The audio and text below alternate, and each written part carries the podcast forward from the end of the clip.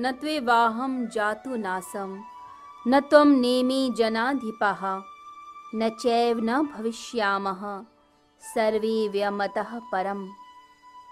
वास्तव में, न तो ऐसा ही है कि मैं किसी काल में नहीं था, अथवा तुम नहीं थे, अथवा ये राजा लोग नहीं थे, और न ऐसा ही है कि इससे आगे हम सब नहीं रहेंगे।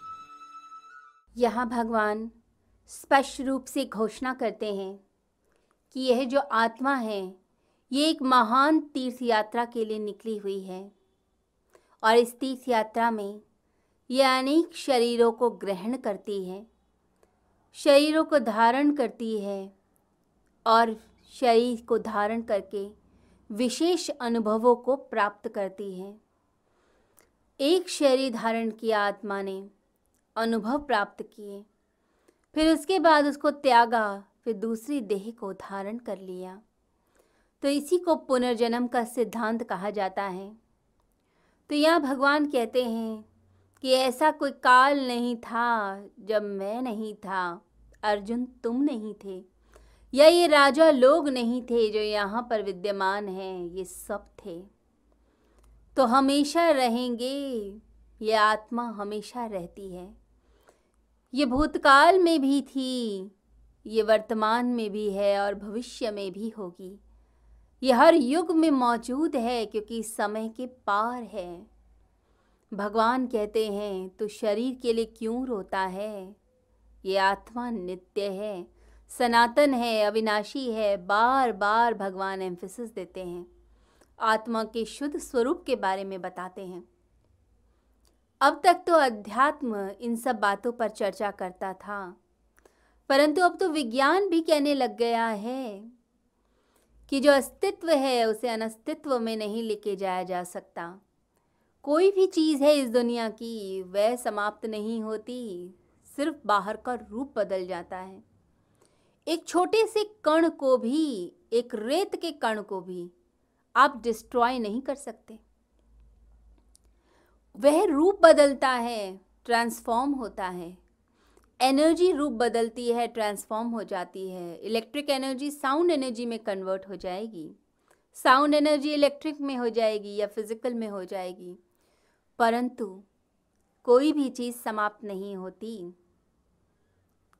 अस्तित्व की एक भी चीज़ समाप्त नहीं होती, जिसे हम क्रिएशन कहते हैं, वह भी रूप का बदलना है। और जैसे डिस्ट्रक्शन कहते हैं, वह भी रूप का बदलना है। तो रूप बदलता है, चीज़ वही रहती है। बिल्कुल ऐसे ही, जैसे आप देखें किसी पहिए को, किसी व्हील को, वो घूमता जाता है, चाक घूमता जाता है, परंतु निर्भर किस पे है, जो सेंटर में कील है एक्सेस है, उसके ऊपर डिपेंड करता है। बाहर से चाक घूमेगा, व्हील घूमेगी, परिवर्तन दिखेगा। परंतु ये सारे परिवर्तन, ये सारी ट्रांसफॉर्मेशन ये डिपेंड करती है एक ऐसी सत्ता के ऊपर जो नहीं बदलता। अगर जो कील है चाक की, व्हील की, उसको आप निकाल दें तो पहिया घूम ही नहीं सकता। या कील भी घूमना शुरू हो जाए तो पहिया कभी नहीं घूम पाएगा। तो जितने भी परिवर्तन हैं, किसी अपरिवर्तन सत्ता के ऊपर डिपेंडेंट है। जो दृश्य है, वो अदृश्य के ऊपर निर्भर होता है। तो यहाँ भगवान श्री कृष्ण भी यही बात समझाते हैं कि अर्जुन तो रूप की बात करता है, बाहर की फ़िज़िकल बॉडी की फ़िज़िकल लेयर की बात करता है। मैं इस रूप की बात नहीं कर रहा। मैं तो इसके अंदर बैठी आत्मा की बात करता हूँ। इस देही की बात करता हूँ, जो इसके अंदर है। तो बात करता है शरीर की कि शरीर मर जाएगा। मेरे मित्र मर जाएँगे, गुरु मर जाएँगे, मेरे प्रियजन मर जाएँगे। परंतु कृष्ण कहते हैं कि मैं बात करता हूँ उस आत्मा की, जो नित्य है, जो पहले भी थी, अब भी है और आगे भी रहेगी। भगवान बुद्ध से जब कोई मिलने आता था तो भगवान बुद्ध कहते थे कि अभी तुम मुझसे जो मिलने आए हो और थोड़ी देर बाद जब जाओगे तो तुम वो व्यक्ति नहीं रहोगे। तुम बदल जाओगे। साइंस की दृष्टि से भी देखें तो प्रति क्षण शरीर बदल रहा है, हम बदल रहे हैं। हर एक मिनट में शरीर परिवर्तन करता है, नज़ारे कितने रक्त कण बनते हैं। हमारे एब्डोमेन में, हमारे डाइजेशन में चेंजेस होते हैं बोन में चेंजेस होते हैं। मानसिक तौर पे भी हम बदलते हैं। हर क्षण हम बुद्धिमान होते हैं, समझदार होते हैं। हर क्षण प्रकृति बदल रही है, यही नियम है। यदि आप चाँद सितारों को देखें तो वह भी वहाँ नहीं है जहाँ हमें दिखते हैं। हमें लगता है ये सितारा वहीं है, उसी जगह मौजूद। परंतु वो सितारा वहाँ मौजूद नहीं होता। चार साल लग जाते हैं रोशनी को आने में। एक लाख छियासी हज़ार मील प्रति सेकंड की दूरी तय करके एक प्रकाश की किरण धरती पर आती है। तो सूर्य से किरण को आने में इतना समय लग जाता है। तो जो तारे हैं, जो सबसे निकटतम तारा है, उसको भी चार साल लग जाते हैं उसकी रोशनी को आने में।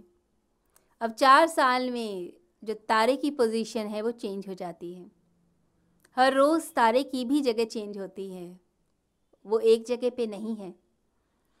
तो कई तारों को दस साल लगते हैं, कई तारों की रोशनी को आने में सौ साल लगते हैं, दो सौ साल लगते हैं, एक हज़ार साल भी लग सकते हैं।